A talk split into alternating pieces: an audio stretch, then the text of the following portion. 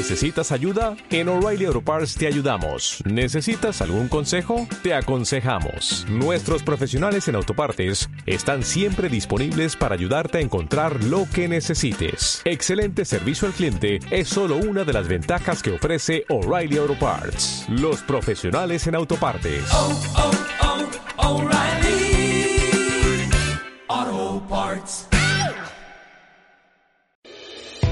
Efecto inspiración es soñar, construir, compartir, es descubrir, conectar, empoderar, es reflexionar, transformar, trascender. Efecto inspiración eres tú. Gracias por unirte a este diálogo. Contar historias que dejen huella en tu corazón es la razón de este espacio de reflexión. Aquí podrás conectar con tu esencia, despertar tu creatividad, descubrir que no hay límites. Soy Jessica Garza. Bienvenidos a Efecto Inspiración. Bienvenidos a Efecto Inspiración. El día de hoy me acompaña una mujer fuerte que logró comenzar de nuevo. Tiene 32 años y nació en Estados Unidos. Estudió criminología en la Universidad de Texas. Sufrió de un desorden alimentario durante 15 años. La anorexia era toda su vida hasta hace poco. Pensaba que sin ella no era nadie. Ella describe que lo único que sabía hacer bien era no comer, siendo ese su pensamiento la mitad de su vida. Estuvo a punto de morir en dos ocasiones. Primero le dio un infarto pesando 22 kilos y estuvo un mes en terapia intensiva. Después padeció neumonía pesando 30 kilos. Tuvo múltiples internamientos en Estados Unidos y estuvo cuatro veces internada en Comenzar de Nuevo. Me da mucho gusto darle la bienvenida a Claudia Mijares a Efecto Inspiración. Claudia, muchas gracias por estar hoy aquí. Gracias por aceptar mi invitación. Gracias, gracias a ti por invitarme. Al contrario, Claudia, y quiero eh, decirte que me da mucho gusto que estés aquí, porque como lo platicamos ahorita fuera del aire, esta situación y esta enfermedad que tú viviste es una enfermedad que mucha gente la, ha padecido de manera directa o indirecta, ya sea ellos mismos o con un familiar.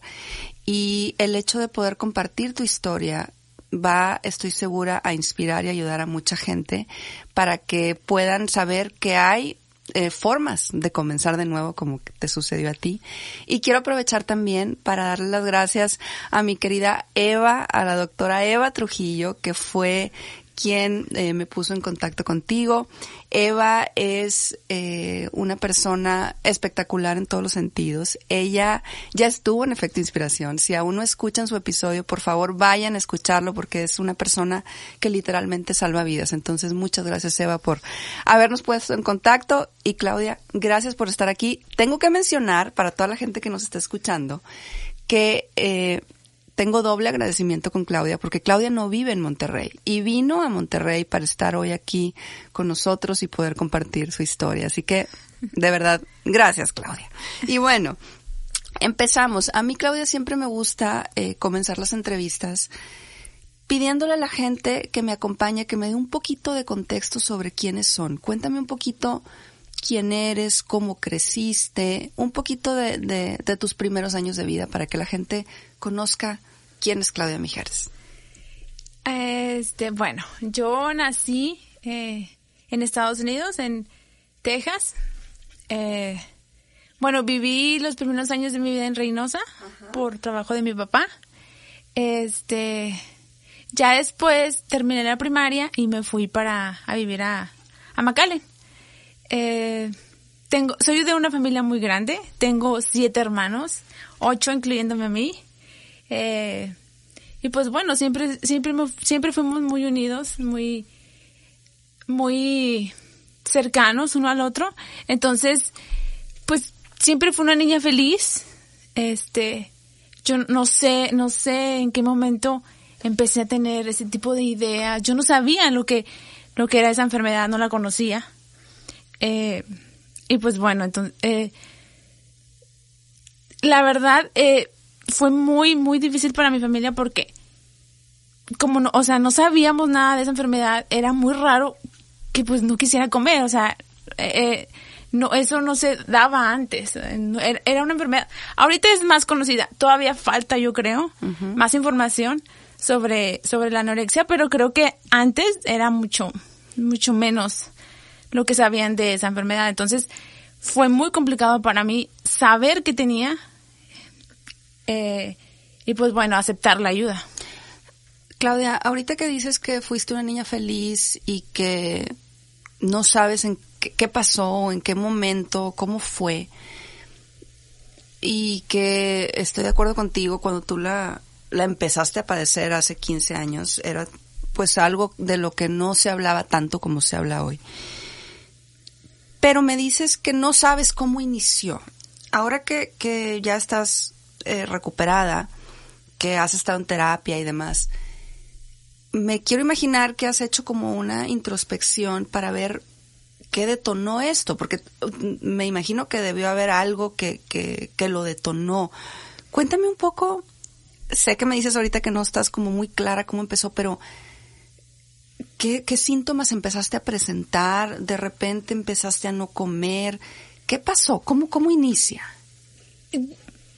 Tenía 13 años, este, y era una niña, una adolescente, pues no era gorda, no era gordita, pero sí, sí estaba, pues cuerpo, o sea, tenía cuerpo de adolescente, me estaba desarrollando.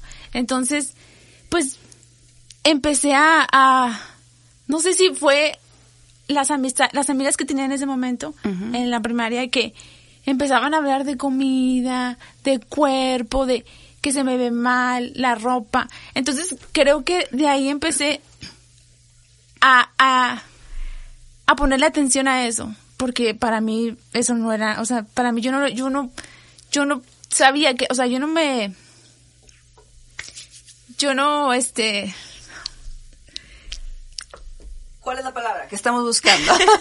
o sea, yo no, sí, yo no le prestaba atención a eso, para mí eso no era importante. vaya. Ok, ok. Entonces, pues empecé, o sea, empecé a escucharlas y empecé a decir, ah, bueno, pues yo también quiero, yo también quiero comer bien, yo también quiero que la ropa se vea mejor, yo también. Entonces, yo creo, yo creo que de ahí empecé, pues, a decir, bueno, esto sí, esto no. A, a, a, a decir esta comida no porque es mala, esta comida sí porque me va a hacer adelgazar. Entonces de ahí empecé, pero no era, no, no fue como que de repente dejé de comer, o sea, no. Fue Gradual. es- ajá, o sea, esto primero, esto no, luego esto tampoco y luego esto tampoco, hasta que al final no me di cuenta cuando ya no comía nada. Pero yo no, mi idea nunca fue como, ya no quiero comer. No. O sea, yo, mi idea al principio fue decir, quiero comer mejor. Ok. Pero yo no sabía lo que era comer bien. Ok, Entonces, por esa parte, entonces, no, pues no supe en qué momento me fui a no comer nada. Eh, pero te digo, nunca fue mi idea el no comer o el llegar a pesar 20 kilos. A lo mejor eh, lo que te estoy entendiendo es que esas amistades o esas ideas que, que de las cuales tus amigas hablaban, de, de verse bien, de comer sano, tú te lo llevaste a un extremo eh, que estaba muy alejado de, ser sano, de, de la salud. ¿Estoy entendiendo bien? Sí. Claudia, me dices que empiezas a los 13 años a, a dejar de comer con, con esta idea de estar saludable, entre comillas. ¿Qué empiezas a ver en ti? O sea, y la pregunta va para entender un poco cómo va progresando esta, esta enfermedad. ¿Qué empiezas a sentir?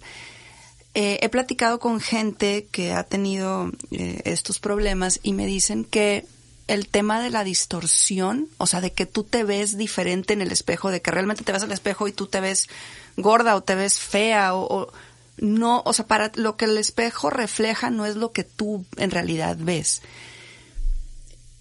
¿Tú, ¿Tú cómo lo viviste? O sea, empezaste gradualmente con esta idea de ser saludable y cómo empezó como a escalar ¿qué pensabas, qué sentías? Tú me dices que eras una niña feliz, eh, vivías en una familia unida. ¿Cómo, o sea, quiero tratar de entender cómo escala esto, cómo, cómo va llevándote a estar casi al borde de la muerte? Pues yo, yo empecé a, a no comer muchos alimentos y empecé a bajar de peso. Pero de, la gente y hasta mi familia decían, ah, bueno, bueno, pues, pues es, es, esa, está en la edad y pues se ve bien, porque me empecé a bajar de peso, pero me veía bien, o sea, no me veía, mm, o sea, pensaba la gente que pues, estaba bajando de peso pues porque estaba en desarrollo y era normal. Claro. Este, y la gente me empezó a decir, ah, te ves muy bien, te ves muy bien. O sea, me, me, entonces eso, ajá, entonces eso me hace sentir. Y cuando me decían eso, yo decía, ah, bueno, pues voy a seguir.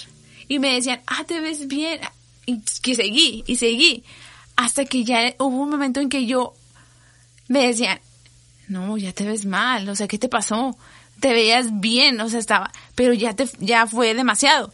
Entonces, fue cuando yo ya me veía en el espejo y decía, ¿por qué me dicen que me veo mal? Si todavía me veo, o sea, todavía me veo gorda, todavía, todavía necesito. Entonces, en ese momento yo ya estaba enferma, pero yo no, e, la línea es muy delgada. ¿Cuánto tiempo pasó, o sea, desde que iniciaste a no comer hasta que me dices, en ese momento ya estaba enferma?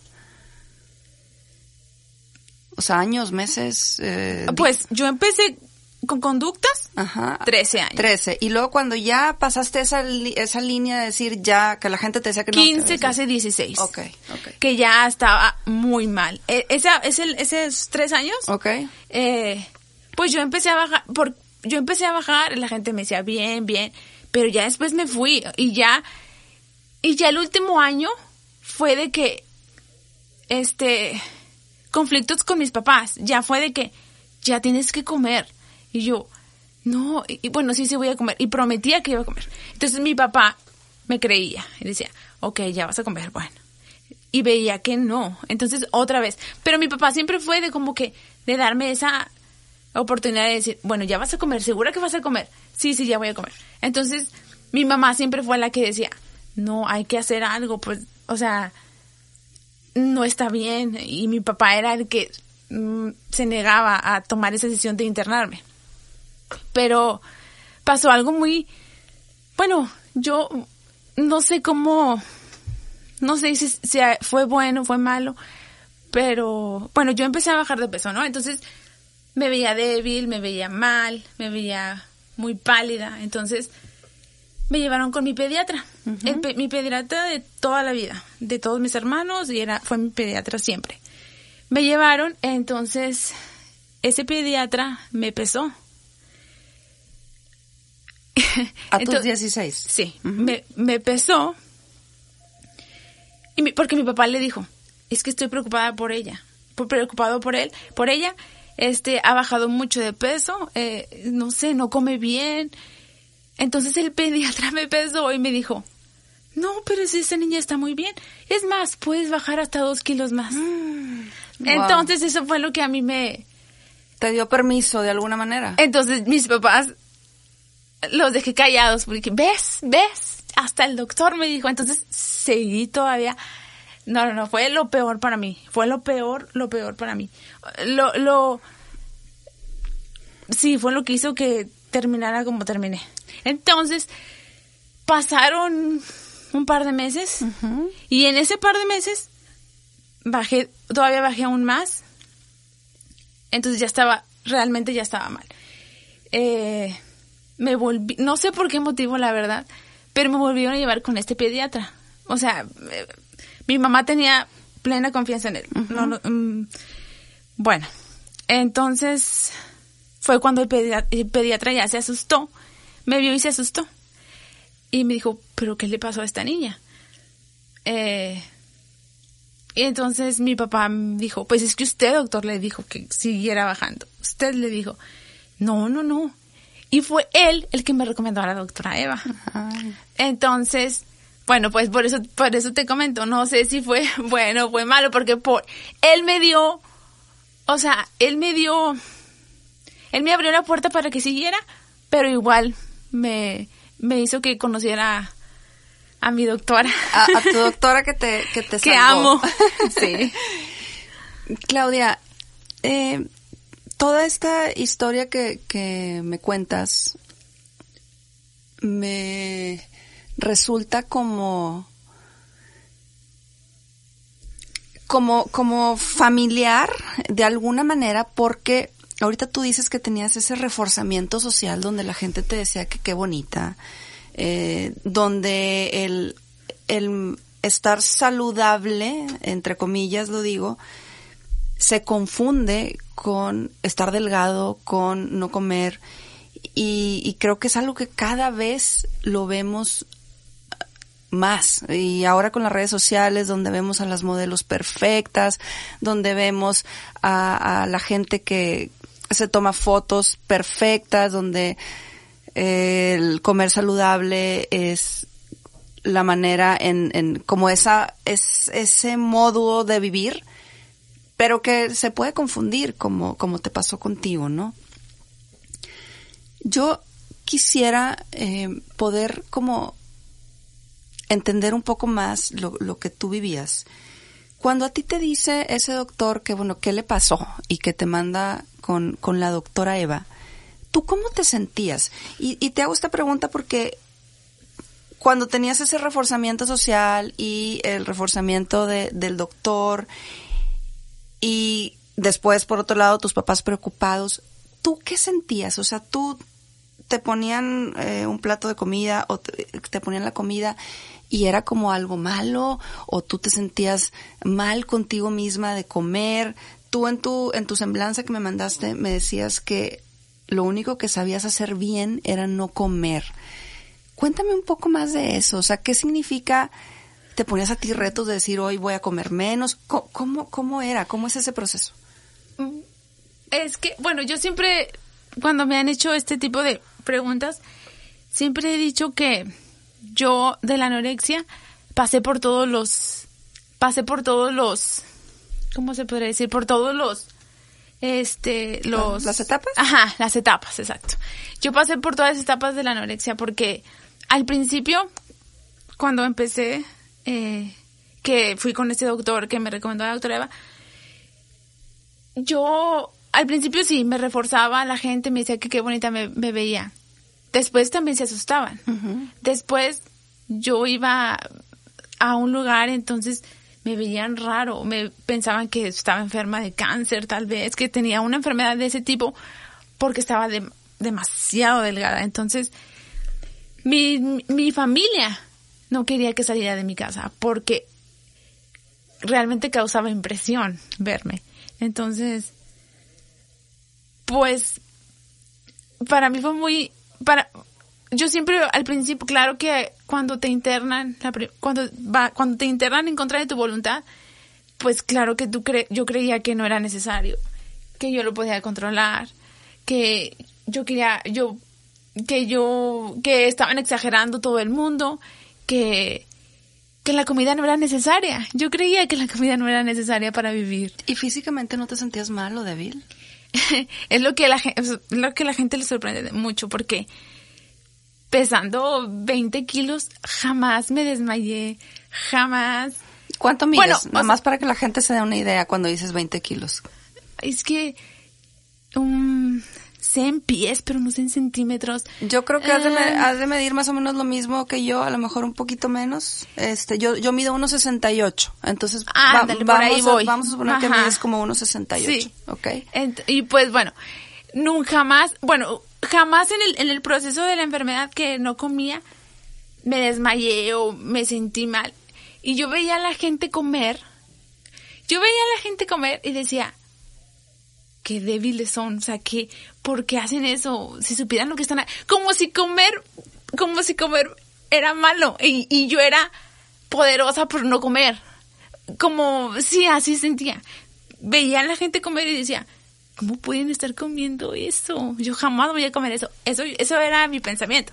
Y me sentía superior a los demás porque yo podía no comer.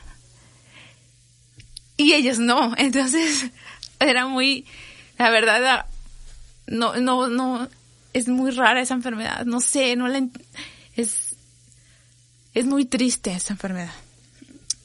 Este, y bueno, pues, siempre, siempre me sentí así, la verdad. Siempre me sentí que la comida no era necesaria, que, que yo podía vivir sin comer. O sea, yo realmente creía que yo podía vivir sin comer. Eh, y pues bueno, me costó mucho trabajo entender que no.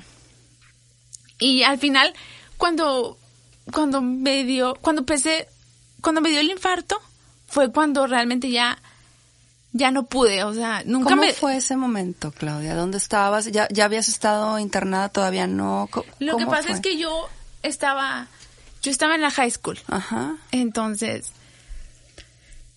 pues fui a un campamento de la escuela. Eh, y pues el campamento duraba 15 días. Ok. Mi mamá, obviamente, yo ya estaba enferma. Entonces, obviamente, mi mamá no quería que fuera, para nada. ¿Qué edad tenías ahí? Ah, ¿Qué edad tenía? ¿15? Ok. 15. Ok. Eh, bueno, mi mamá no quería que fuera, eh, pero mi consejera, que era también mi maestra, fue a hablar con ella y le dijo, yo me encargo de ella, yo me encargo de ella de que coma y yo creo que eso le va a servir a ella para que se distraiga y así, ¿no? Y convenció a mi mamá y yo fui. Pero fue muy chistoso, muy y cero adaptativo porque yo en mi maleta llevaba mi comida. O sea, yo en mi maleta a los 15 años llevaba mis sobres de atún, mis, o sea, todo lo que yo cuando tenía que comer me permitía comer. Ok. Entonces, bueno, eh, pero claro que no comí nada de eso, ni eso me comí. Y no comí en una semana. Literal, nada. Literal. Me comía dos uvas o me tomaba un café, pero no comí. Y estaba en el campamento. Y esa maestra ni siquiera me checó, ni siquiera se preocupó, ni siquiera se interesó. Eh, entonces ahí fue. Ahí fue porque cuando yo llegué del campamento, realmente no, no podía ni caminar. Entonces mi papá fue por mí y se asustó mucho al verme. No sé, o sea, claro que siempre me vi mal tal vez, pero no sé cómo me vio mi papá que se asustó. Vio algo verme. diferente, tal vez. Ajá. Entonces, ni siquiera llegué a mi casa. Llegué justo al, llegué directo al hospital. Te llevó directo Ajá, al hospital. Ajá, exacto. En- y pues ya, ahí fue. Ahí, ahí te Sí. infartaste. Sí, o sea, ahí ya yo ya estaba en cuidados médicos. Yo ya estaba en, un- en una sala de hospital. Y ahí fue cuando... Entonces me llevaron a, a terapia intensiva. Estuve ahí casi tres, casi un mes. ¿Tú estabas consciente en ese momento, Claudia?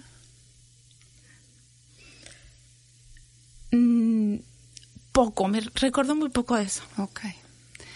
Una vez que sales de esa situación, una vez que pues logras vivir, ¿qué pasa por tu mente?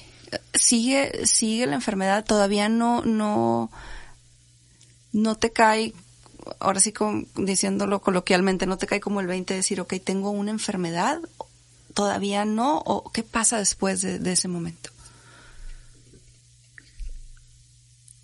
Después de ese momento, eh, pues no. Eh, sí me asusté, sí. Me sentí avergonzada con mis papás. Mm, porque cuando, bueno, cuando, cuando me dio el, el infarto, o sea, a mis papás sí les dijeron, despídanse de ella. O sea, ya no va a sobrevivir. Y pues, y la verdad, yo real, yo, este, es muy feo, pero yo no tomé conciencia. Yo, la verdad, ni, sí me importó, sí me, sí me, te digo, sí me dio vergüenza, sí. Tal vez sí quise en algún momento, pero no, o sea, no, seguí igual, seguí igual.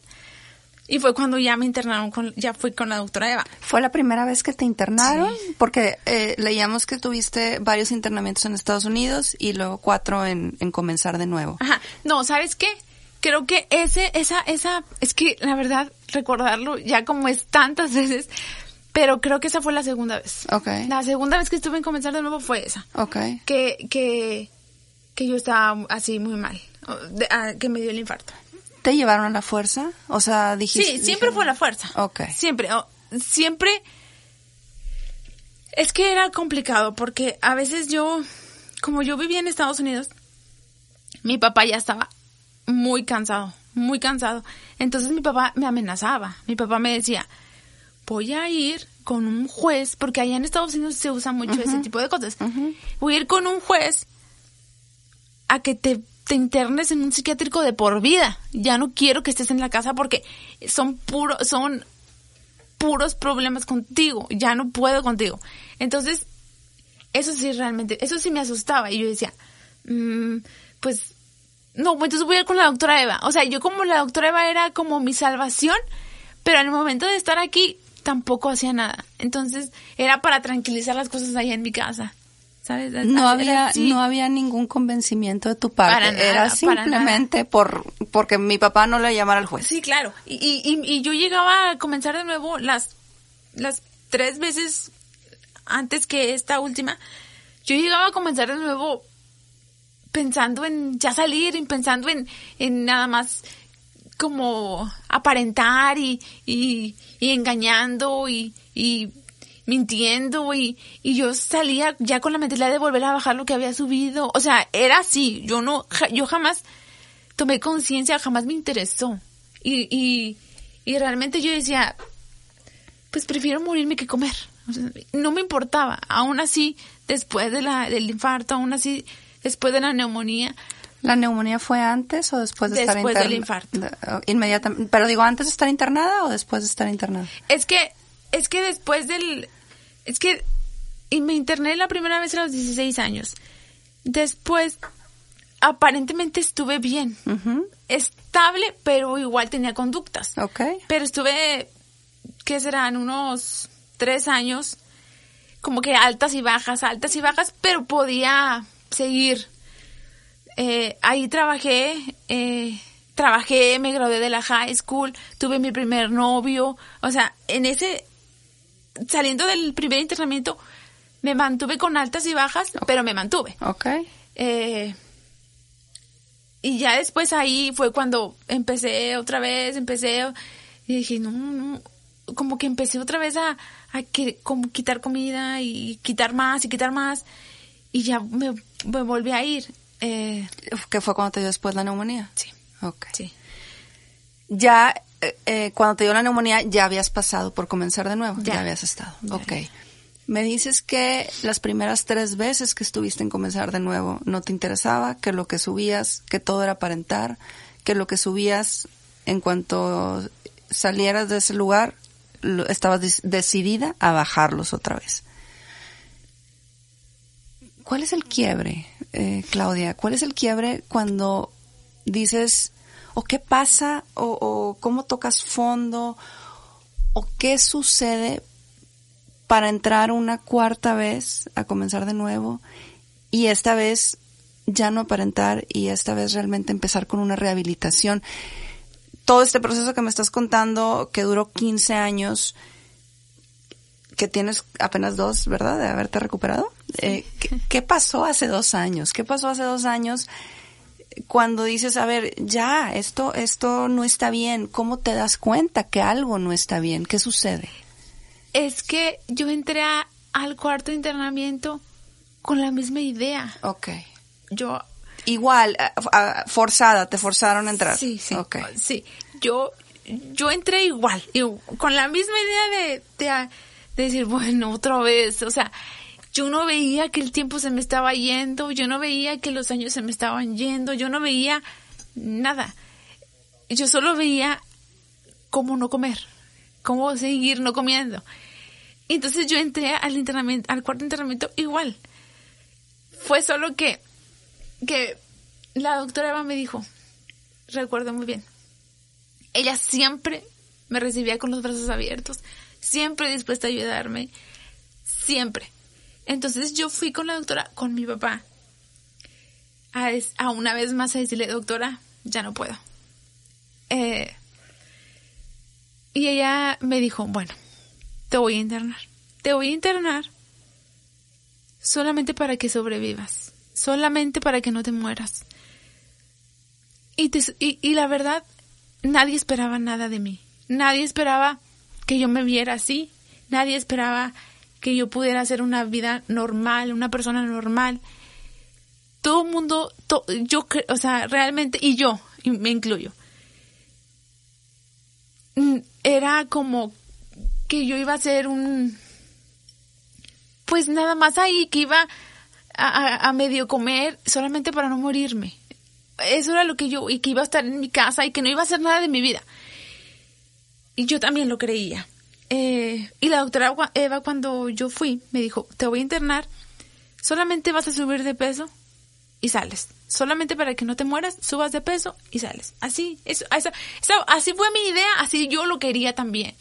Porque yo pensaba, claro, pues subo y después lo bajo. O sea, siempre fuera, era mi idea.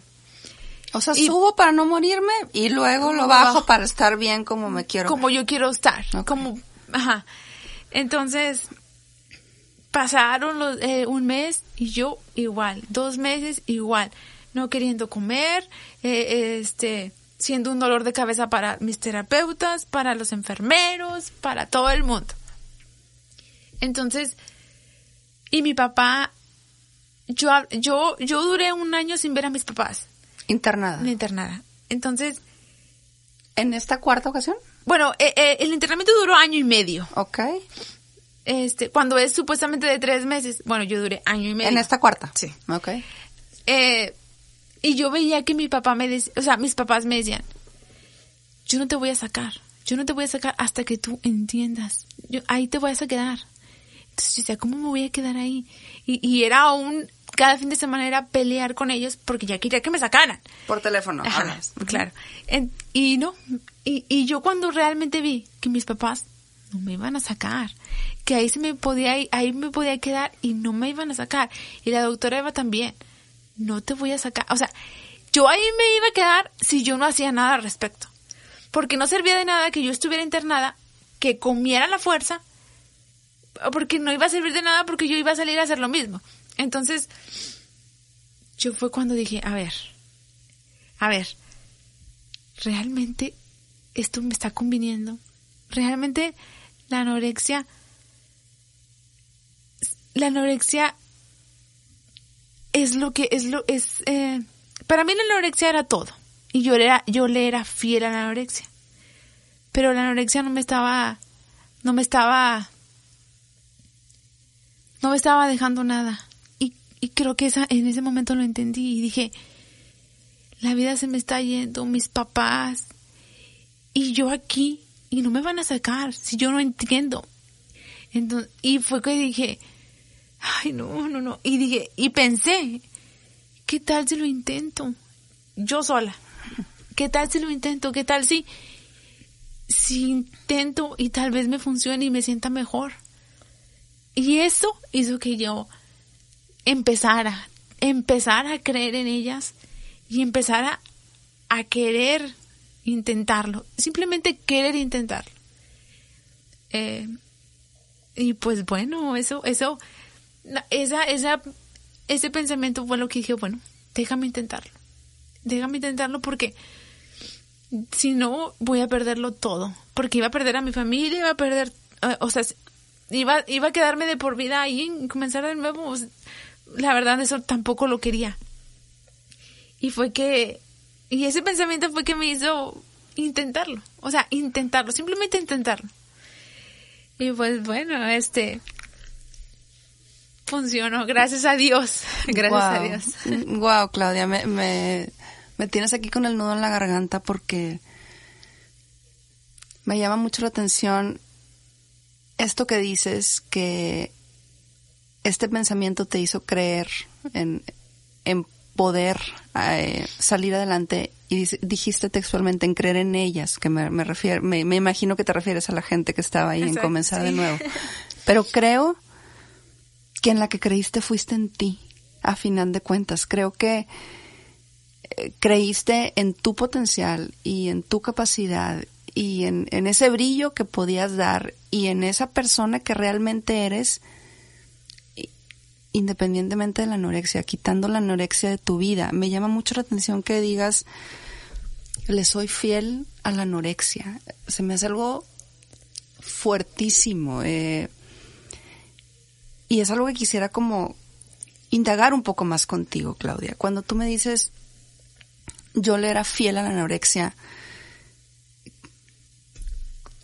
¿cuáles eran como esos, eh, esos sentimientos, esas emociones que te provocaba serle fiel a la anorexia? Tú hablabas de, de que era como tu poder, era tu vida.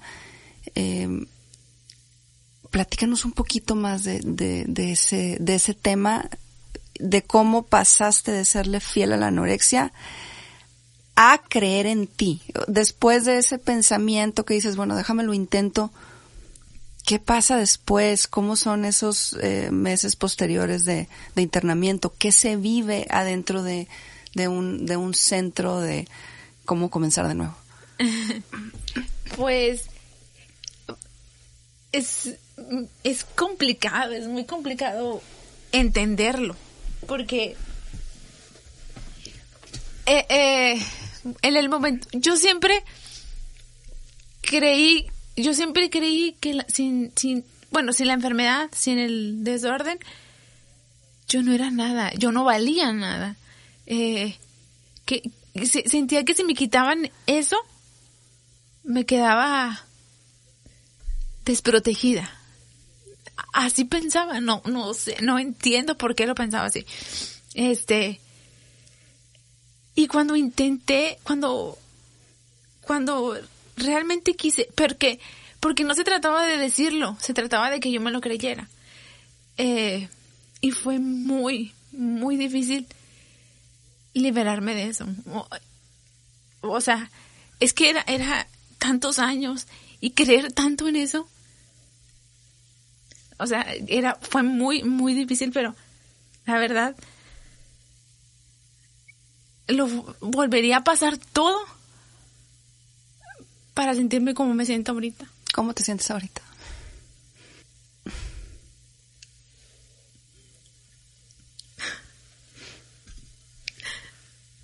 Esas lágrimas son lágrimas de triunfo y nos contagias a todos con, con tu historia de, de que es posible volver a tomar las riendas de nuestra vida. Por eso es, por eso es tan importante eh, tu testimonio y por eso te pregunto cómo te sientes ahorita ya que tienes otra vez las riendas de tu vida. Pues me siento bien, me siento feliz, me siento... Nunca, nunca creí sentirme así, volver a sentirme así. Me sentí así cuando tenía 10 años, cuando estaba con mis papás, cuando era una niña. Y ahorita realmente me siento bien, me siento tranquila, me siento en paz. No estoy... No tengo que mentir, no tengo que aparentar. Simplemente soy como soy, soy como, como nací, así es, esa soy yo. Y, y la verdad, jamás, yo jamás pensé que volvería a lograrlo. Y me siento muy bien con eso. Me siento muy orgullosa porque me costó mucho trabajo creer en mí, o sea, creer que sí iba a poder. Entonces, pues como te digo, lo volvería a pasar. Lo volvería a pasar porque ahorita, digo, vivo con mis papás, económicamente dependo de ellos, me han dado todo y me lo siguen dando. Eh, pero me siento independiente, me siento independiente porque puedo venir, puedo quedarme aquí, puedo, este, ver a gente, puedo salir con gente y, y, y ellos me tienen confianza, no, y porque saben que voy a estar bien, que me sé cuidar, es porque el comer es, es básico, ¿no? Es una necesidad básica. Entonces, eso no lo podía hacer. Y ahorita, o sea, confían en mí aquí, allá, y, y saben que voy a estar bien, porque ya no hay, ni siquiera hay una idea, ni siquiera hay un, un pensamiento, ni siquiera hay nada. Para mí, la comida es sagrada. Y eso, pues se podrá caer el mundo, pero yo no dejo de comer nunca. Entonces... Eso lo quiero aplaudir. Wow, wow. De veras que te felicito. Sí, sí. Y, y pues bueno, o sea, te digo,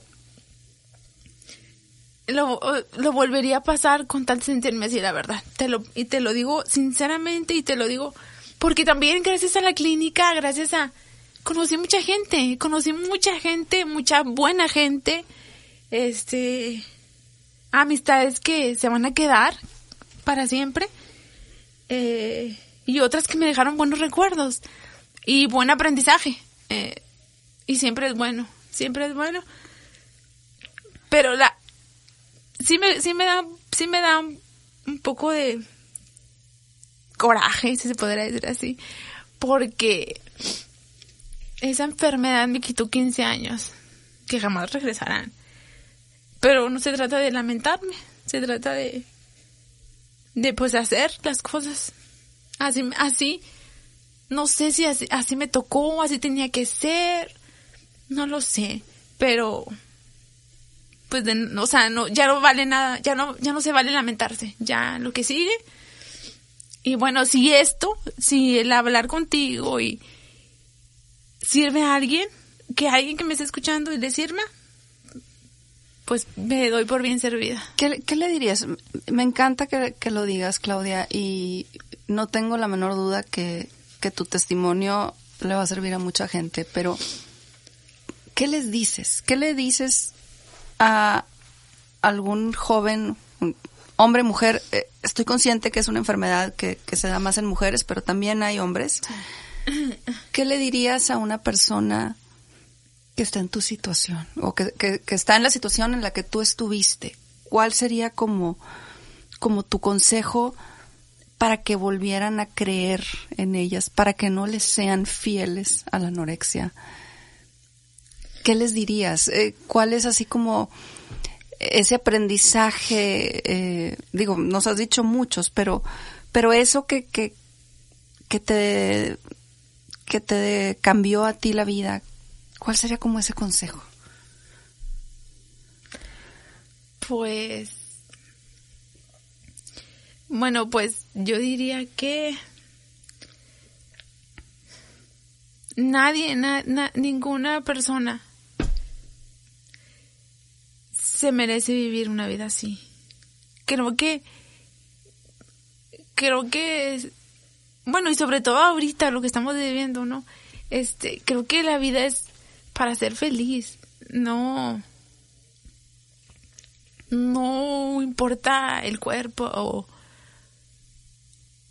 importa la salud y que la comida es muy rica y que no vale la pena, que no vale la pena y que y que espero si alguien es, es, que me esté escuchando esté pasando por algo así, que no se les vaya tantos años. Porque, porque da mucho coraje, la verdad, de, porque no sirve de nada, no te deja nada y, y no es bonito, ni te sientes bien, y no vale la pena y, y no, y nadie se merece eso, porque es un infierno. Es un infierno para los que te quieren y para ti. Y creo que no vale la pena para nada. yo quiero de verdad eh, agradecerte que, que, hables así con, con tanta verdad. Eh, ahorita eh, son tantas cosas las que dices, Claudia, y tan, tan fuerte tu testimonio que, que admiro tus palabras porque por un lado ahorita estás diciendo es un infierno lo que viví, pero también dices no lo volvería, lo volvería a vivir con tal de, sentirme eh, cómo te sientes hoy. Son como tantas extremos los que los que viviste en tu vida y son tantos extremos los que esta enfermedad te dio eh, de estar a punto de morir con, con ahora vivir la vida intensamente, de no probar alimento a ahora decir que la comida es súper rica, de pasar a lo que tú creías que era ser saludable pesando 22 kilos con una estatura de 1,68 a verte hoy guapísima, preciosa, eh, saludable, con un peso adecuado.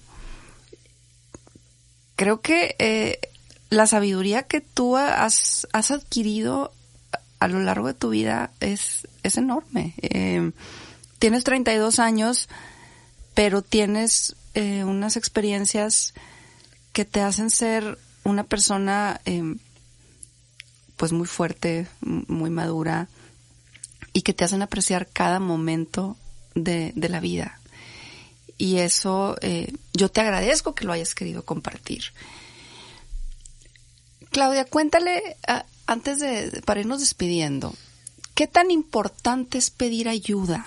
Eh, tú ahorita dices que estabas rodeado, eh, rodeada de tu familia, de tus papás, que te internaron a la fuerza y, y, que la doctora Eva, no lo has dicho con esas palabras, pero estoy traduciendo que es como tu ángel. No, lo es, es mi ángel, claro que lo es. de que te salvó la vida. Sí. ¿Qué tan importante es, es pedir ayuda? Eh, cuéntale a la gente qué se vive en un, en un centro de rehabilitación como el que tú estuviste.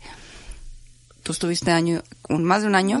Eh, ¿qué, ¿Cómo se vive? ¿Qué pasa ahí? Cuéntanos un poquito como, como ese día a día, cuéntanos un poquito la importancia de decir necesito que me ayuden. Pues yo, yo, yo, yo estuve en el mejor centro que hay, en el mejor y con las mejores personas. Desde, desde terapeutas, eh, enfermeras, enfermeros, eh, y hasta compañeros, ¿por qué no? Porque viví muchas generaciones, varias generaciones. Y el proceso del tratamiento es muy difícil. Es muy difícil porque te enfrentas con lo, a lo que le tienes miedo, ¿no? Y la, ellos te hacen en, pues, que comas. Entonces eso es lo que peor te, o sea, subir de peso, estar comiendo, estar comiendo y, y siempre, o sea, no, no te dan una, un break, no te dan un descanso, ¿no? No te dan un, eh, bueno, ahora te doy chance de que no comas. No, te estás enfrentando constantemente a lo que más le tienes miedo. Y es muy difícil el proceso, claro que lo es, pero siempre, siempre, siempre te van a ayudar, siempre están atentos a lo que necesitas, siempre, siempre tienen, siempre tienen esas palabras que te tranquilizan y, y, la verdad, si alguien que, que, está pasando por esto necesita ayuda y quiere ser ayudado o ayudada, comenzar de nuevo es la mejor opción. Es la mejor opción porque son los que más saben, son los más preparados y pues están liderados por la doctora Eva. Y la doctora Eva es una mm, experta más que experta en el tema y aparte, bueno, es que a mí me pasa. Yo al hablar con la doctora Eva me da como que una paz, como una seguridad, como como que como que nada es tan grave, como que todo tiene solución. Y creo que el que una doctora te genere eso es muy bueno, es muy bueno porque porque realmente crees que vas a mejorar. El simple hecho de yo hablar con ella me genera una tranquilidad absoluta. Y, y pues bueno, este, estar, eh, comenzar de nuevo es una casa, e, es una familia, te sientes, la comida es como si te estuvieras comiendo en tu casa, eh, terapias, este, eh, yoga, ejercicio, cuando, cuando, cuando puedes, cuando tienes autorización, todo está muy bien planeado, muy bien, muy bien medido, eh, justo para lo que necesitas. Entonces, ese es, es, es, lo mejor, que, que te estén ayudando en lo que tú necesitas, aunque haya 20 pacientes, te están ayudando en tus necesidades. Entonces, eso es lo, eso es lo mejor, eso es lo mejor porque vas avanzando, vas mejorando y, y tienes que aprovechar, tienes que aprovechar y comenzar de nuevo en la mejor opción. Wow. Qué satisfactorio para toda la gente que trabaja en comenzar de nuevo y, en, en, cualquier otra clínica, pero bueno, ahorita estamos hablando de comenzar de nuevo y de la doctora Eva, que, que puedan cambiar vidas, como lo hicieron contigo.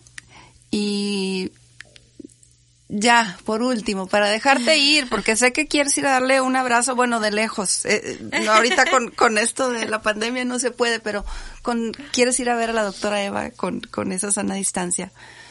después de haber enfrentado tus miedos, después de haber enfrentado ese, ese demonio, ese miedo de no comer, después de haberle sido fiel a la anorexia, después de haber pasado eh, tanto tiempo en, en este centro de rehabilitación, después de haber estado a punto de morir dos veces, ¿qué significa hoy para ti la vida?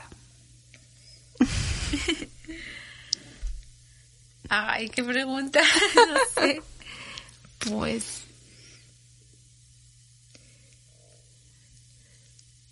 La vida. Pues es lo único que tenemos. Y nada más tenemos una. Y. Y pues hay que vivirla como. Como se den las cosas, como salgan las cosas, pero vivir intensamente y. Y, y, y la verdad, tratar de ser mejores personas, más empáticos y para vivir una vida pues feliz, porque de nada sirve. O, no, no, la vida es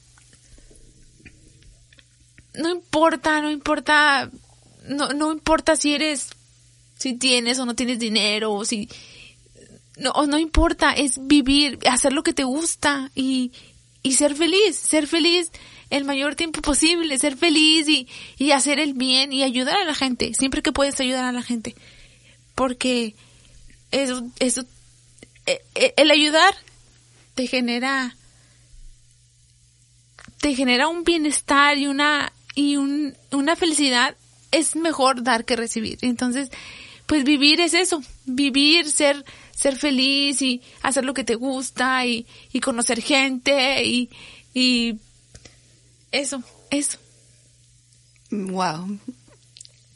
Dar es mejor que recibir. Wow. Me quedo, me quedo con eso.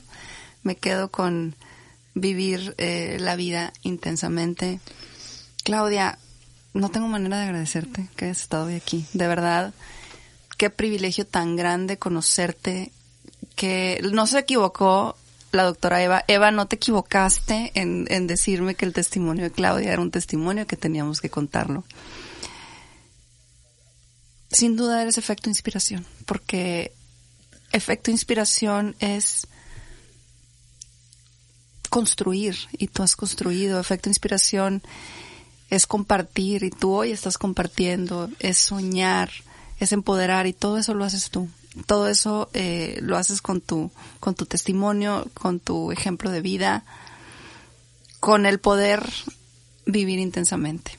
Pero bueno, antes de, de ya dejarte ir, ahora sí, quiero decirte que toda la gente que pasa por efecto inspiración, yo al final hago una dinámica con ellos, donde les doy una serie de palabras y les pido que la primera palabra que venga a su mente me la digan. Quiero hacer lo mismo contigo. ¿Estás lista?